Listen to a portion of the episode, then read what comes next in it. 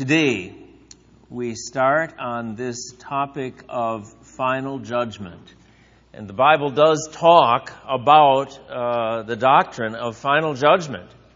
Um, I saw a great white throne and him who was seated on it. This is, remember we talked about the millennium in the beginning of Revelation 20. Now this is the next section in Revelation 20, starting with verse 11. I saw a great white throne and him who was seated on it. From his presence, earth and sky fled away, and no place was found for them. And I saw the dead, great and small, standing before the throne. And books were opened. Now, in the Bible, books are where God records the events that take place on the earth, where He records the events of our lives. And so, books were opened means that God is going to inspect the history of what has happened in people's lives. And so, and books were opened. Then another book was opened, which is the book of life. And the dead were judged by what was written in the books, according to what they had done. Now that's going to be the unbelieving dead, uh, who are judged according to what they had done. But there's also going to be an evaluation of what we have done. And so the books are, are relevant in that way too. The dead were judged by what was written in the books, according to what they had done. And the sea gave up the dead who were in it. Death and Hades gave up the dead who were in them. And they were judged, each one of them, according to what they had done. Then death and Hades were thrown into the lake of fire. This is the second death, the lake of fire. And if anyone's name was not found written in the book of life, he was thrown into the lake of fire. So we have here the book of life which is the book of those who've been saved by trust in Jesus Christ. and whether you enter into heaven or not is not determined on what you've done, it's determined on whether your name is in the book of life. But then there is an evaluation according to what each one, uh, according to what they had done. And just in the last hour, Joe Stoll is preaching, encouraging us in a very strong way about the goodness of the Word of God and delighting in it. He had this little quotation you read in which he said, Every little action in the common day makes or breaks a man's character. Isn't that interesting? Yeah. Yeah, from Oscar Wilde, not a great source of uh, godly wisdom, but uh, he had figured out some truth by common grace, I think. Yeah. Mm-hmm.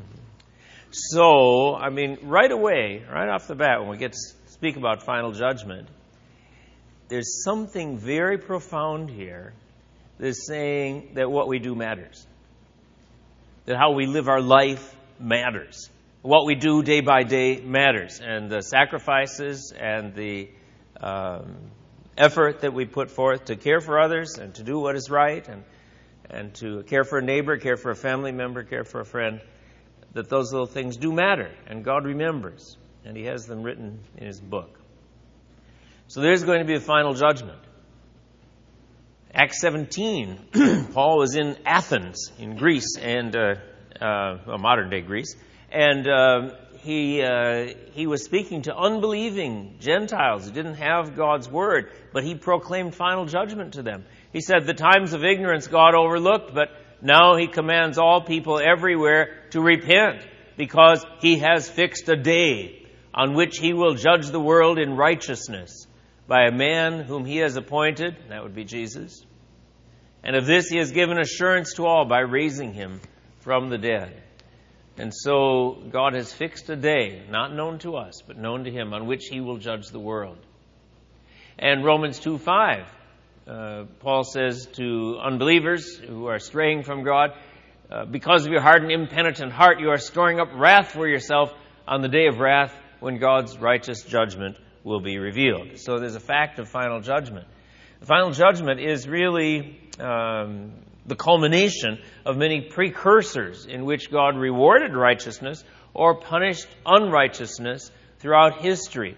And we see that in the Bible. We see many stories of blessing and deliverance from danger to those who were faithful to God Noah, Abraham, Isaac, Jacob, Moses, David, and many others in the Bible. And on the other hand, we see judgments that come on people who rebelled against God consistently and persistently, and then God's judgment was poured out on them, whether in the flood in Genesis 6 to 9, or the Tower of Babel in Genesis 11, or Sodom and Gomorrah in Genesis 19, or Israel sent into exile at, the end of the historical books in the Old Testament. Um, many instances of judgment. And God has set up the world in general to work in this way so that people who live a life of corruption and crime and dishonesty they find that their lives are more and more progressively destroyed or, you know, you get these little common sense folk sayings like honesty is the best policy. It does work out well, to be honest, is what that's saying. Or, or what goes around comes around. That's not in the Bible, but it's just saying, you know, how you act is going to come back to you.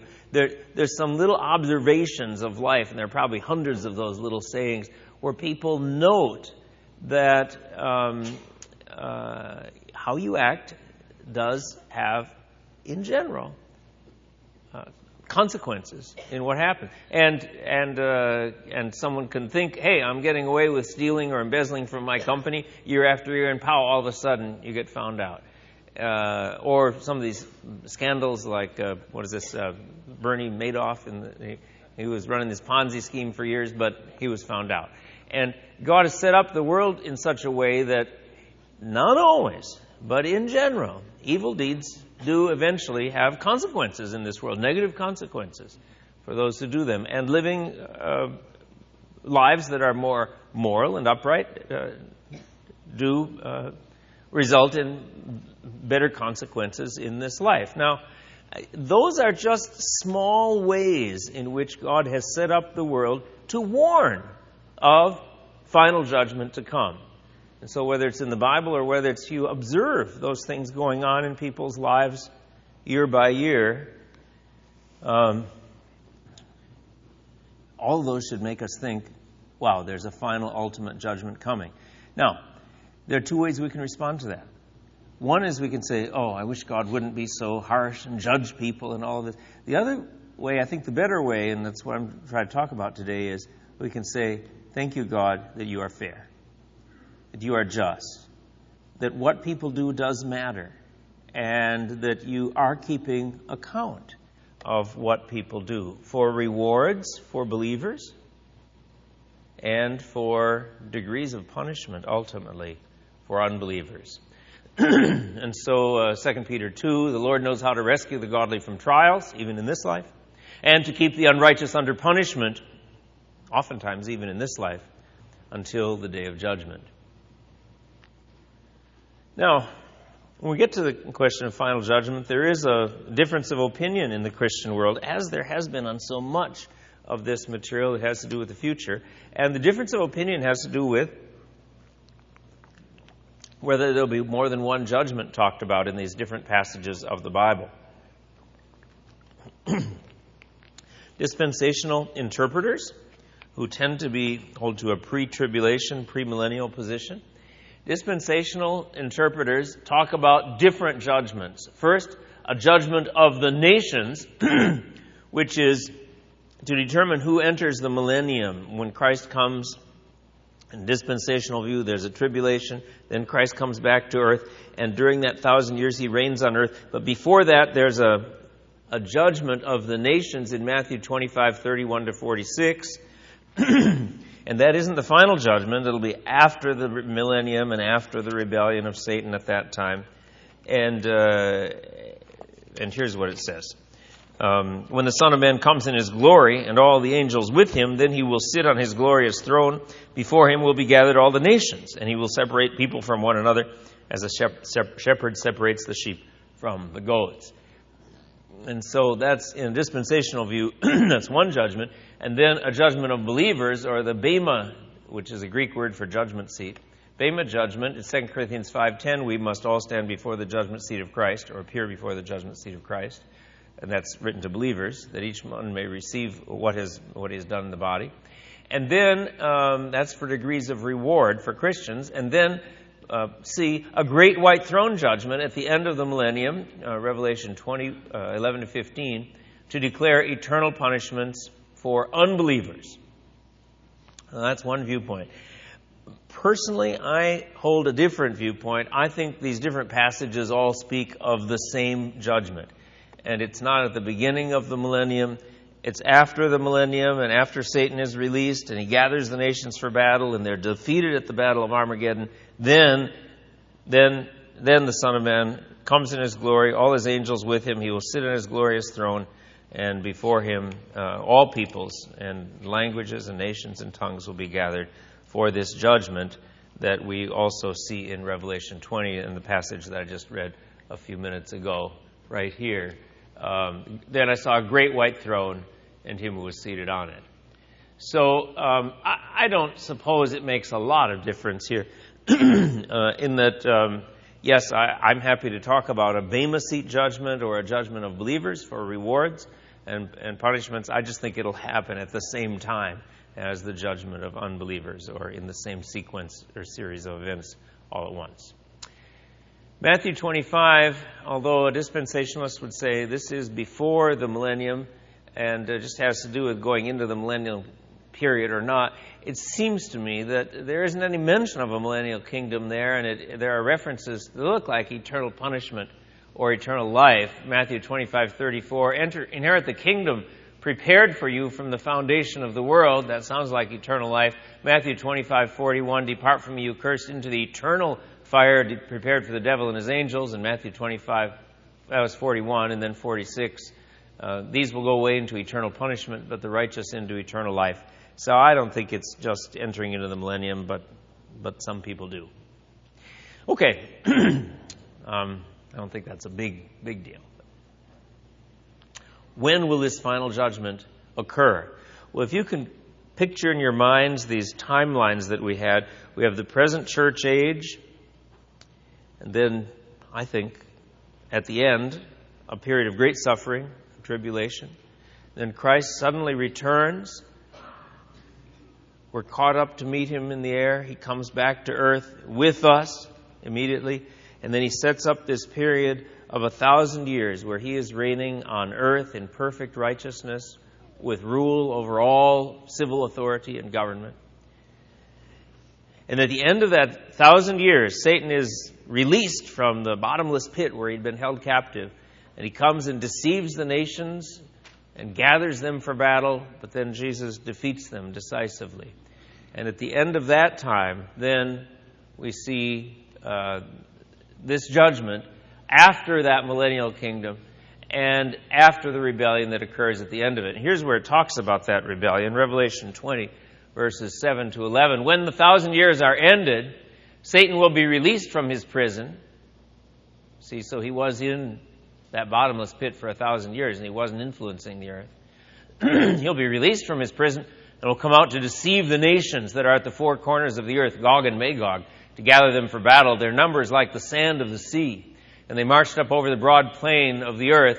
So apparently, the Lord Jesus allowed them to gather this rebellion and didn't decisively uh, stop them. And, and Satan gathered those who wanted to follow him, and they marched. Um, they marched up over the broad plain of the earth and surrounded the camp of the saints and the beloved city, which would be Jerusalem. But fire came down from heaven and consumed them, and the devil who had deceived them was thrown into the lake of fire and sulfur where the false where the beast and the false prophet were. They will be tormented day and night forever and ever. Then i saw a great white throne and on, on and him who was seated on it from his presence earth and sky fled away and that then follows the passage that we just read so this looks like this judgment is after the millennium and after the rebellion at the end of the millennium and after this battle which in revelation 16 16 is called the Battle of Armageddon, where, where um, they gather and, and uh, march against Jerusalem.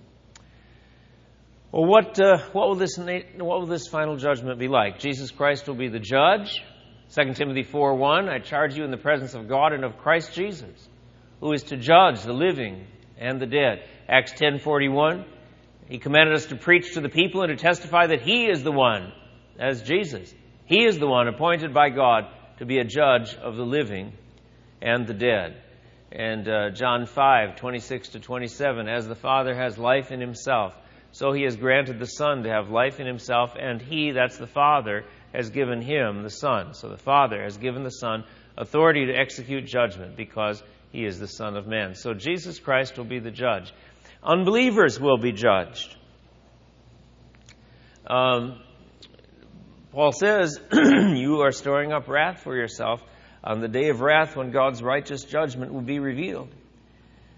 Um, and I think this judgment of unbelievers, because God is fair, I think it will include degrees of punishment for unbelievers. There is this parable that Jesus uses in Luke 12 where he talks about the final judgment. And in that parable, he says um, about the uh, servants who had various degrees of uh, punishment from their master. The servant who knew his master's will but did not get ready or act according to his will will receive a severe beating. But the one who did not know and did what deserved a beating will receive a light beating. Everyone to whom much was given, of him much will be required, and from him to whom they entrusted much, they will demand the more. So I think that's an indication that there will be fairness. And uh, someone like Adolf Hitler or Stalin, who have just had just been incredibly evil, murdering millions of people, will have uh, far more to answer for and far more uh, severe punishment. Uh, where are they? I think they're separated from God's presence uh, in hell. Their spirits in hell, but they haven't yet uh, experienced this final judgment. I think that where it says there's a first resurrection, a second resurrection in Revelation 20, Pammy, that those just as when Jesus comes back, we will our our bodies will be raised from the dead and united with our spirits, and we will live together, uh, body and spirit together, uh, but made whole in perfect bodies. So I think unbelievers' bodies will be raised uh, and reunited with their spirits, so they, in bodily form, will also face judgment. I think.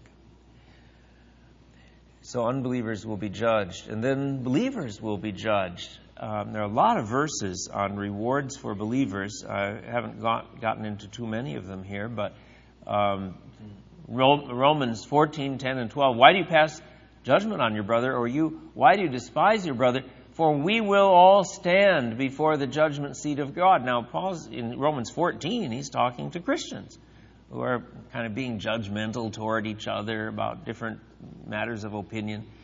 And uh, he said, Well, we will all stand before the judgment seat of God, and then each one of us will give an account of himself to God. in 2 Corinthians 5:10, we must all appear before the judgment seat of Christ, so that each one may receive what is due for what he has done in the body, whether good or evil. Uh, that should be a great encouragement to us that every unseen good thing that you as a believer have done in this life, that God's going to repay that. He will he will he will say well done and he will reward you according to the sacrifice you have made, according to the uh, good that you have done and the attitude of heart that you've had with uh, with which you've done the things that you have done. The judgment of believers will be a judgment to evaluate and bestow various degrees of reward. But when we talk about final judgment, I want to be very clear that believers should never, never, never fear eternal condemnation. John 5:24 Jesus said, "Truly, truly I say to you, whoever hears my word and believes him who sent me has eternal life." He does not come into judgment, but has passed from death to life. Um, so we don't come into judgment in that sense. And Romans 8 1, great verse to memorize. There is therefore now no condemnation for those who are in Christ Jesus. So we don't fear the condemnation of hell. We don't fear having to pay the penalty for our sins. But I think there should be a healthy kind of fear that there will be loss of reward. And I suspect some sense of regret for where we've done wrong in this life as Christians. And, uh, and, um, and God will say, you know, that wasn't, that wasn't really how I expected you to speak. That wasn't really how I expected you to live. Um, and so there will be some, there will be a fairness uh, that doesn't result in, in punishment or condemnation. Thus, the day of judgment can be portrayed as one in which believers are rewarded and unbelievers are punished. And Revelation 11:18 um, kind of puts those together. The nations raged but, raged, but your wrath came, and the time for the dead to be judged, and for rewarding your servants, the prophets and the saints. So the dead to be judged, and rewarding your servants, uh, the prophets and saints, and those who fear your name, both small and great, and for destroying the destroyers of the earth. Now, here's a question Will the secret words and deeds and sins of believers be revealed on the last day. Oh? Pammy is saying, oh. She's voting. Um, uh, and there are some verses that might make you think that, you know, Colossians 3.25, the wrongdoer will be paid back for the wrong he has done. There's no partiality. And actually, it was an interesting thing. When I first published Systematic Theology, I had written in there, yeah, I think the secret sins and uh, words and deeds of, of believers will even be revealed, but they'll be revealed as forgiven sins. But what happened was, this happens when you teach term after term, students, they just couldn't, wait a minute, I, this doesn't seem right to me and they would bring up these verses about, doesn't it say, as far as the east is from the west, so far has he removed our transgressions from us, and he's cast our sins into the depths of the sea. And you know, I had to say, I didn't, I, I, I didn't really fully take account of those verses. So then I had to send in a little change to the publisher and change that paragraph or two in the next printing. Well, then funny thing happened. I, uh, I came here to Scottsdale Bible Church and started teaching this class just about seven years ago. And um, George Ann Kane got a copy of my systematic theology. She read through the whole thing. I don't know if you know, George Ann had been a teaching leader in Bible study fellowship, which meant she really knows her Bible. And uh, she came up to me and she said, I liked everything in that book except that section on our secret sins being uh, exposed and made known at the final judgment. It doesn't seem right to me. And I said, Georgianne, you've got an old printing of the book. I changed that. So the one thing that I changed, she had figured out. That was a uh, good, good deal, good job, Georgianne. So, um, so 1 Corinthians 4 5, for instance, do not pronounce judgment before the time, before the Lord comes who will bring to light the things now hidden in darkness and will disclose the purposes of the heart. That's what I'd kind of focused on. But then the next sentence says, then each one will receive his commendation from God. And I looked at the Greek word behind commendation, and it's epainos, the Greek word, which means praise. And so I think the focus is on approval and uh, and well done and, and blessing more than on uh, calling to mind all the little sins that we have done that we just didn't. Tammy's quite happy about that. And there are many other verses that suggest that God isn't going to bring these up again. Um, Micah 7:19. He will again have compassion on us. He will tread our iniquities underfoot. You will cast all our sins into the depths of the sea. Doesn't that mean they're gone? And Psalm 103:12 as far as the east is from the west, so far does he remove our transgression from us. How far? You just I mean, how far is east from west? Just forever. And uh, and uh, Hebrews 8:12, I will be merciful toward their iniquities, and I will remember their sins no more. That doesn't mean that God can't remember them because He's omniscient; He knows everything. But it means He won't call them to mind. He won't bring them up again. He won't keep on saying, "Hey, remember what you did back in 1982 or whatever. Pammy? The word will be forever, isn't the God, word correct? of God. The word forever. of God. Okay, well, doggone it. Poor David, yep. his sins are all there. Yep. And poor Peter, bless yep. his heart. So that's why I thought all of mine would probably be yeah, around too. Yeah. So what what do you say? What say, Professor? Yeah. I, yeah. Well, um, it's true those sins of believers are there in the Bible. Peter denying Christ, but then he's forgiven. And David's forgiven.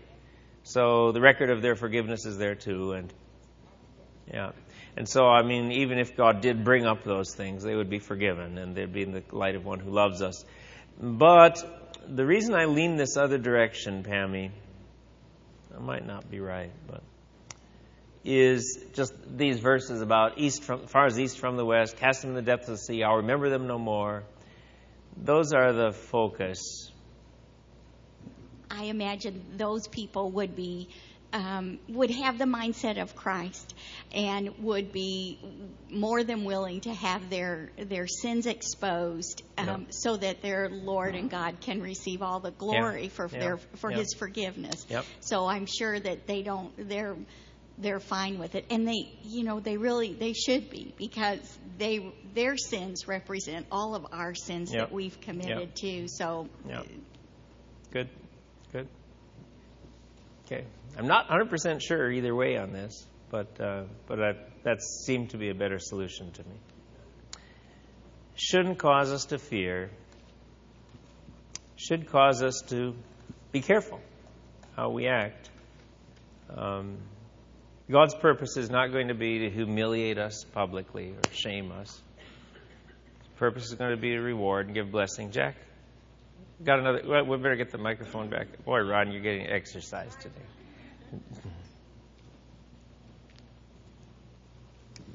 You didn't talk about 1 Corinthians um, 3. Uh, you alluded to it, I think, but on Yep. the rewards. But so, how would he expose the? Um, how, how would that look? If, uh, uh, expose it to fire if it isn't exposed. The fire will test each one's work, Yeah, and that work, adds- which one. That kind of adds to your first um, yeah. thought is that Yeah. it, that they would be exposed. works being burned up. Maybe to some measure, Jack. Maybe to some measure, but I don't think it's going to be to just what what I want to get away from is saying, "Oh, Jack, look at this awful thing you did, and now grieve about that for a few weeks, and now here's another thing." I mean, that's just not heaven.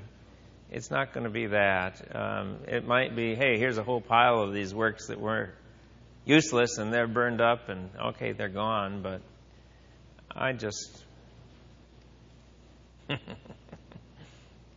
I can see you could go both ways. I like the graces. Yeah, yeah. But I will remember their sins no more. Not going to bring them up. Not going to call them to account in dealing with us. That's pretty strong. If the works that anyone, if you've built on the foundation, 1 Corinthians 3, with wood and hay and straw, it'll it'll be consumed. People did, you know, for their own glory, built some ministry, or or just did it in the strength of the flesh, and there wasn't any value in it. You know, it'll be consumed. But I think it'll be just a, a flash and be gone. So, like a pizza oven. I don't know. Okay.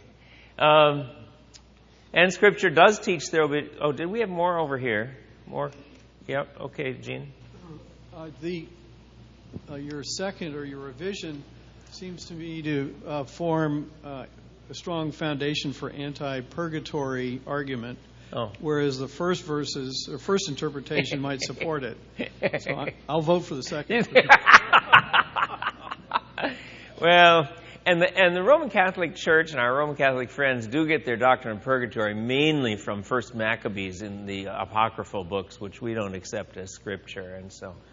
Um, but purgatory being a place where believers would go to have their sins further purged away after they die, before they're worthy to enter heaven. And we talked about that a number of weeks ago, where I think the New Testament says when we die, we go right into the Lord's presence in heaven and, and receive blessing. So, okay.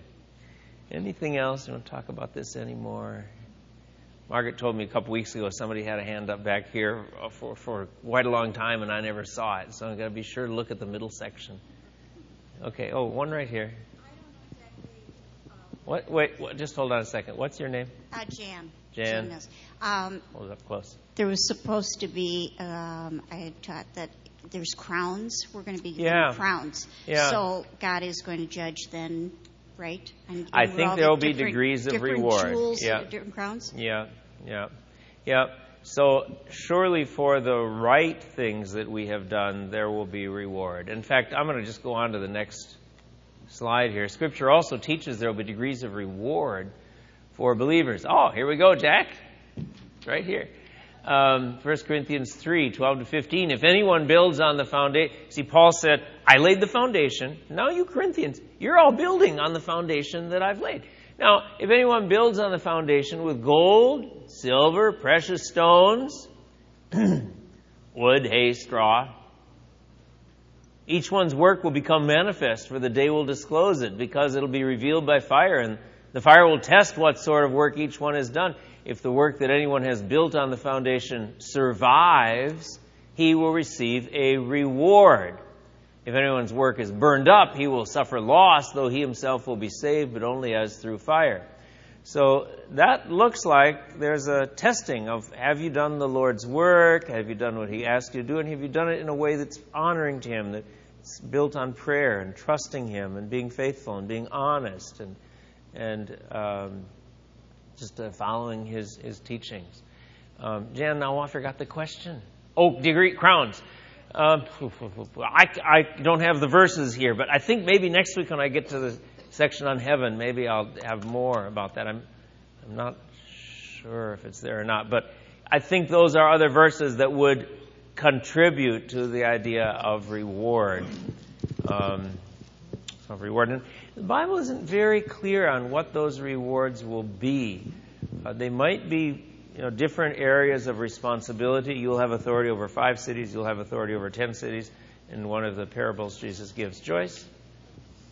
In that verse at the end where it says, the last sentence, if anyone's work is burned up, yeah. he will suffer loss, though he himself will be saved, but only as through fire. Yep. What does as through fire mean in that particular place? Um, you just made it. But, I mean, I suppose the picture is um, uh, somebody pounds on your door in the middle of the night and says, fire, fire, and you get out but you, all you grabbed was a bathrobe and slippers, and everything else is lost. I mean, you just kind of, it's that picture of, okay, oh man, what about all that stuff I left behind? Sorry, it's all burned up. So that's, Joyce, the, the way that passage impacts me is I never want to cut corners or,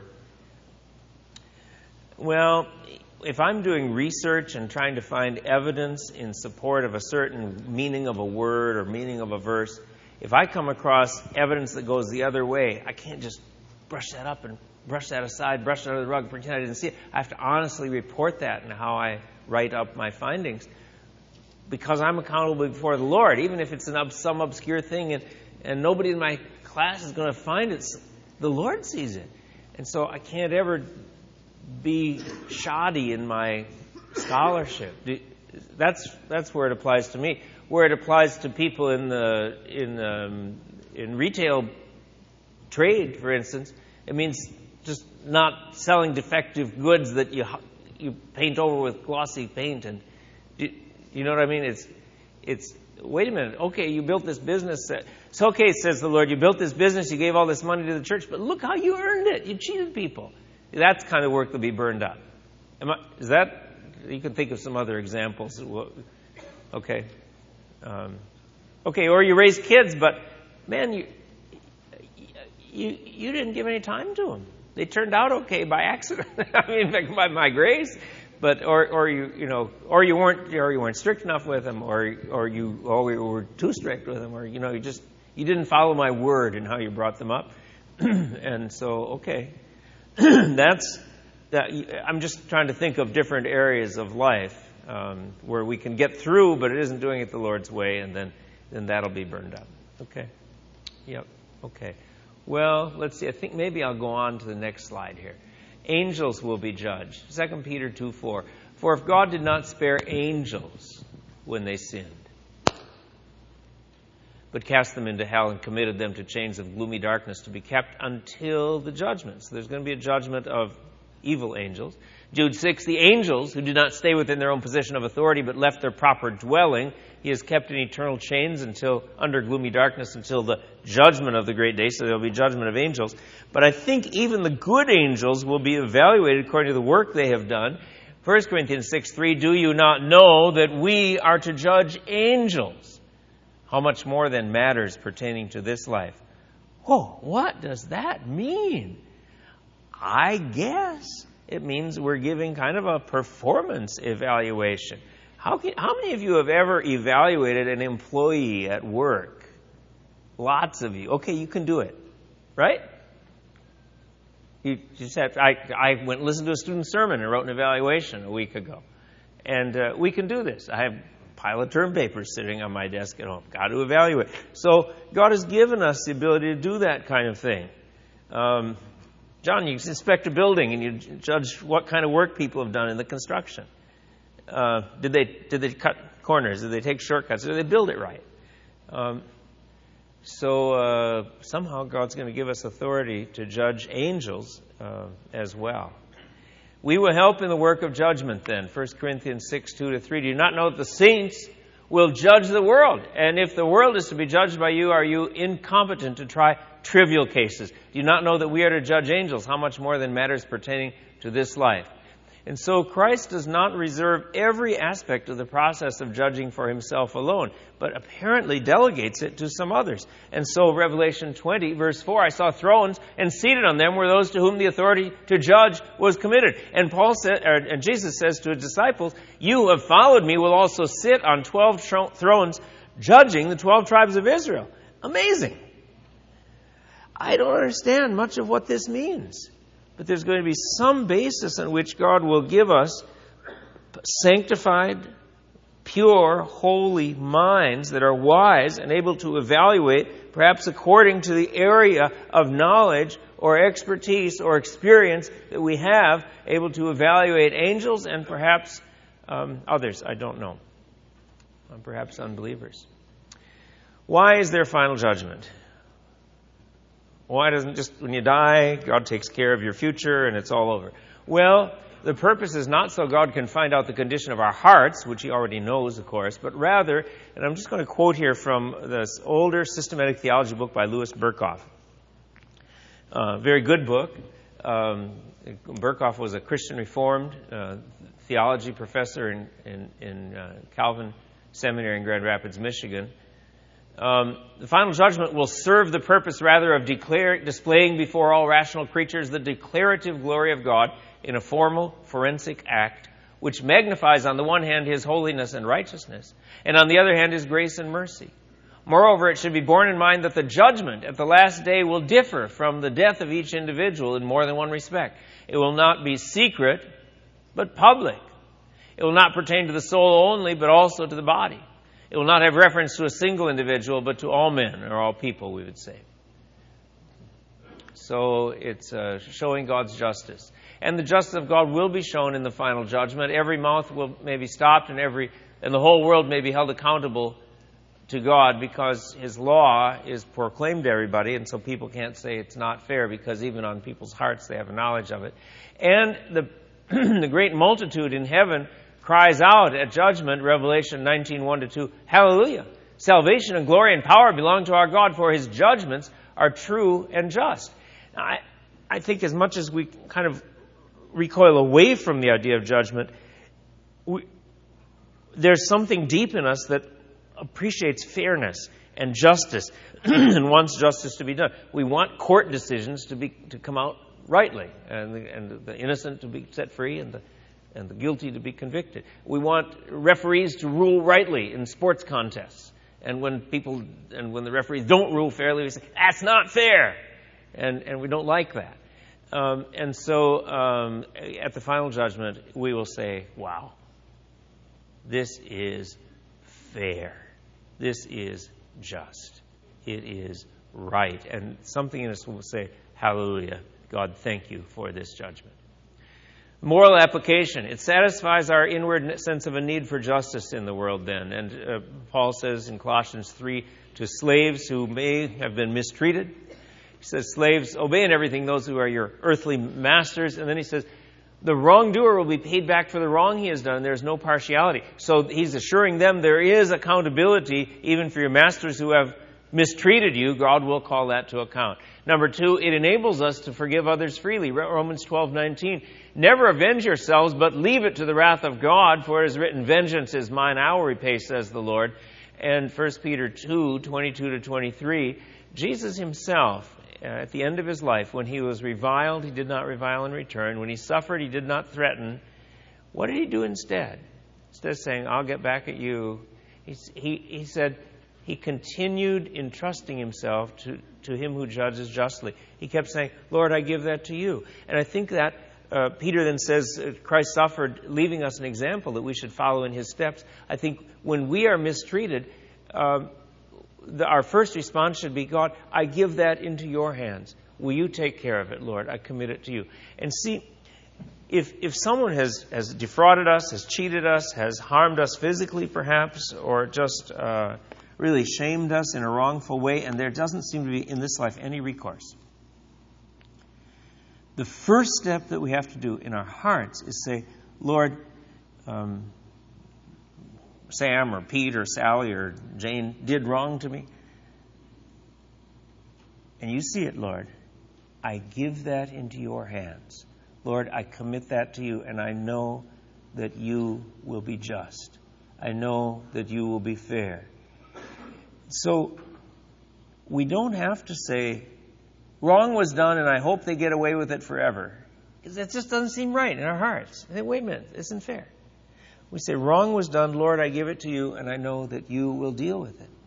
And then we can know that ultimately, every wrong deed in the universe will be accounted for. Either we'll see on the last day that Jesus took the punishment on himself for those who became believers and their sins were therefore forgiven. Or, at the final judgment, the wrongdoers will be will pay the penalty and they will be accountable for the wrong they have done. But in either case, God is going to settle all accounts. And it's all going to be made right. And our hearts can be at peace. And that enables us to release into God's hands any sense of, I need to pay back that person for the wrong he has done to me. Does, am I making sense? You, you can release it. Say, Lord, you're just. I give it over to you. I know it's all going to be, it's all going to be taken care of. And that gives us, that gives, and God is just. And then the next step, if God will enable you to do this, I think you should, as Jesus did and as Stephen did when he was dying. Lord, will you please forgive that person through Jesus Christ? Will you please bring that person to know you and gain forgiveness of sins? And then we pray that, and then, and then, the, then we know the sins are taken care of. The doctrine of the final judgment provides a motive for righteous living. Many, many verses on this uh, subject. Jesus says, Lay up for yourselves treasures in heaven, where moth and rust, neither moth nor rust destroys, or thieves do not break in and steal. So this I've been talking about that through the hour here. The doctrine of the final judgment provides a great motive for evangelism. Ezekiel 33, God says, "Turn back, turn back from your evil ways. Why will you die, O house of Israel?" And 2 Peter 3 9, people say, Why hasn't the end of history come? Why hasn't God come and brought everything to an end? Well, Peter says the Lord is not slow uh, to fulfill his promise, is patient to you, not wishing that any should perish, but that all should reach repentance. And so, while judgment hasn't come yet, we know it's coming. It's good that we should take opportunities as we can to invite others to church, to look for opportunities to talk to them about the gospel. Okay, that's that's um, that's ju- judgment in general. okay, now here I am trying to get through the whole outline. How much do I have left? I got about eight minutes. Well, I'm going to see if I can just summarize this, and you have the outline, and I'll summarize it quickly, and then I won't maybe read every slide. Um, this brings us then to the question of eternal punishment or the doctrine of hell. Hell is a place of eternal, conscious punishment for the wicked. Luke 16, the parable of this uh, the poor man and and uh, and the rich man that was in Hades in torment. Revelation 9, uh, Revelation 14, 9 to 11, the smoke of their torment goes up forever and ever, and they have no rest day or night, these worshippers of the beast and its image. It is hard for me to find a way to get around that verse. But to say this is a picture of eternal punishment um, for those who have rebelled against God, those are evil. Revelation 19, 1 to 3. The smoke from her goes up forever and ever, the, the evil city, Babylon, um, that was judged. Um, Revelation 20:10, uh, the devil was thrown into the lake of fire and sulfur where the beast and the false prophet were, and they will be tormented day and night forever and ever. In Matthew 25:41, depart from me, you cursed, into the eternal fire prepared for the devil and his angels. To my mind, this is the hardest doctrine to teach on in the entire Bible. Um, it's hard for us to imagine how this could be so, or to think about it just, I think, should cause us uh, to tremble. But uh, the verses are numerous and they are explicit about this um, aspect of punishment going on forever and ever. Revelation 14 and Revelation 19, Revelation 20, Matthew 25. Now, there are some people eh, who have interpreted the Bible and denied the existence of hell or denied that it'll last forever. And one common view that denies this is called annihilationism. And I want to talk about that just for a minute. Annihilationism is the view that after the wicked have suffered the penalty of God's wrath for a time, God will annihilate them and they won't any longer exist. Or maybe they won't even suffer at all. Maybe they just die and don't, don't, don't suffer. And the people argue this on the basis of the word for destruction. Maybe it means they won't exist anymore. And I've got some answers to that in your outline. I think those verses, those words don't, don't require that meaning and don't really suggest that meaning. And they say, well, how can this be consistent with the love of God? And, and well, my answer is, how can any punishment then be consistent with the love of God? Um, uh, if we're going to say there is punishment, then whether it is for 10 years or 100 years or 1,000 years, if it's punishment that is just and deserving, how do we reconcile that with God's love? Well, just because we say that there is evil that, that, that must be punished. There's uh, also people say, well, there's not a, it's unjust because people committed sin in time. Why can they? How can they be punished eternally? But, but I, I don't think we know the evil of sin and how evil it is in God's sight. And and I also think that it's very likely that unbelievers in hell will go on blaspheming and cursing God and, and sinning against Him um, also forever and never repenting. How can we say that the universe is the right place to be for eternity if, uh, if there's hell present in it? Won't that mar the perfection of the universe? And and my response to that is that when God punishes evil, then something else happens. The glory of God's justice and righteousness and the glory of God's power to triumph over all opposition will be seen. And, and Paul says, What if God, desiring to show his wrath and to make known his power, has endured with much patience the vessels of wrath prepared for destruction? And so, after all of that, and I know I've gone through that quickly, I think we have to say that the ultimate resolution of that question lies beyond our ability to understand. It's hidden in the counsels of God. It's a hard and it's a sorrowful doctrine for us because we have in our hearts a portion of God's love for people, and people that we know on this earth still have traces of God's goodness in them through common grace. Yet we, must, we have to realize that whatever God in His wisdom has ordained and taught in Scripture is right. And um, we should feel sorrow thinking about this. Paul says, I have great sorrow and unceasing anguish in my heart because of the unbelieving Jews. And God Himself says, I have no pleasure in the death of the wicked. Um, But I cannot escape these verses in the Bible, and I say if I'm going to be true to Scripture, I have to say that eternal punishment is not unjust or unfair, it's true and just. Uh, but in this life, we surely should long and pray for unbelievers to come to know Christ and know forgiveness. Um, in the world to come, I think when we are there and we see all things as they truly are, we'll understand more clearly how this is true and right. Um, wow. I, I, hurried through that so I could take a few minutes for, for questions. I, I think as I, as I was getting ready for this class and coming this morning, I was thinking, I need to say to you that teaching the doctrine of hell is, to my mind, a measure of whether, whether someone is going to base their teaching on what the Bible says or their own ideas of what it should say. And um, I've been in numerous interview situations where people for in positions of responsibility, especially faculty positions at different universities and, and institutions, and uh, or different colleges and seminaries anyway. And um, I will often ask, "What do you think about the doctrine of hell?" Because it's a test of where people's hearts are, and whether they're going to be faithful to God's word. And I think I have a responsibility if I'm going to be faithful to these verses, even if it's hard for me to teach it. I have a responsibility to say this doctrine is what the Bible teaches.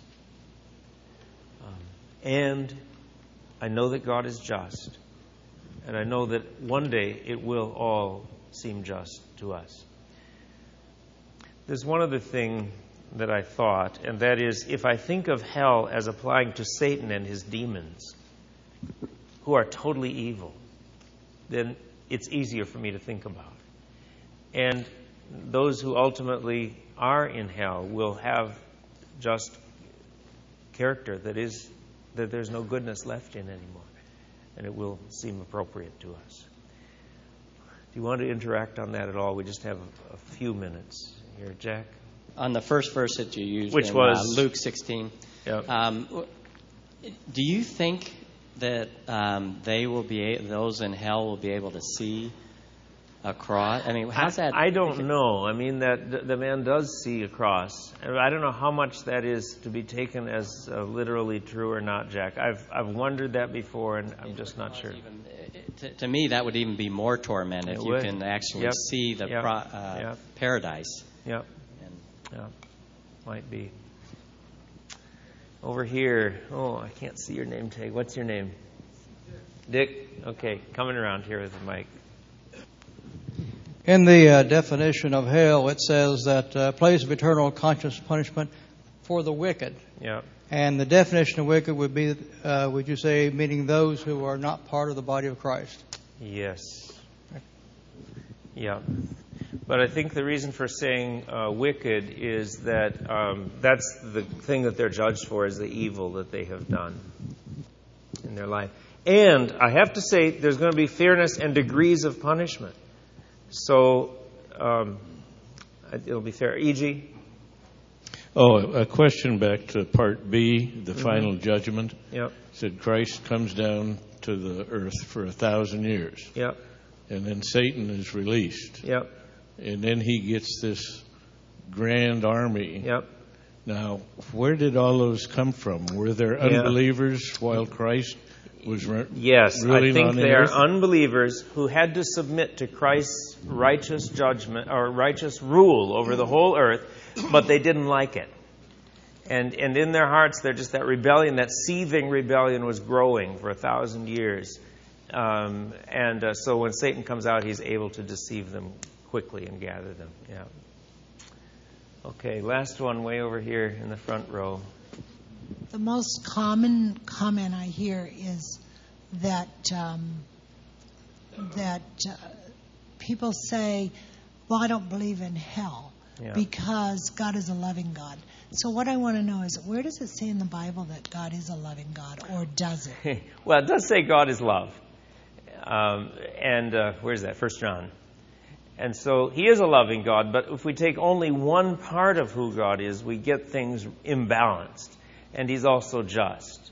And so, um, you know, a loving parent can love her kids a whole lot, but also has to be fair when Johnny misbehaves. And so there's justice and love both.